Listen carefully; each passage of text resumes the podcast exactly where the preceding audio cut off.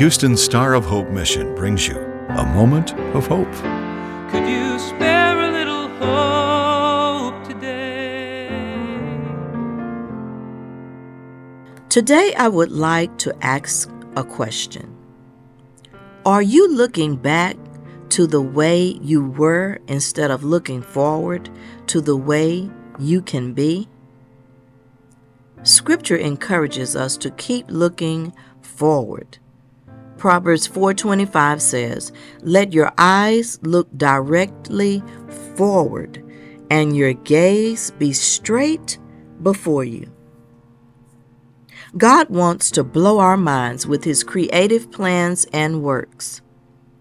Another familiar scripture is Jeremiah 29:11, in which the Lord tells us, "For I know the plans I have for you, plans to give you hope and a future."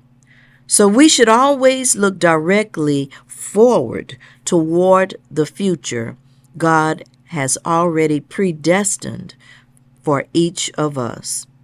We keep our hands to the plow and keep looking forward as we trust God day by day, minute by minute, and second by second.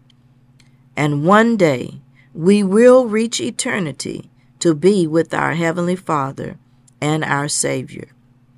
In Luke 9 and 62, Jesus said to him, No one who puts his hand to the plow and looks back is fit for the kingdom of God. No one who looks back is fit for the kingdom of God. So let's keep looking forward. This is Geneva DeVaughn. A Moment of Hope is produced and presented by the Star of Hope Mission, ending homelessness one life, one family at a time, by providing services to more than 1,000 homeless men, women, and children each day in Houston. Could you spare a little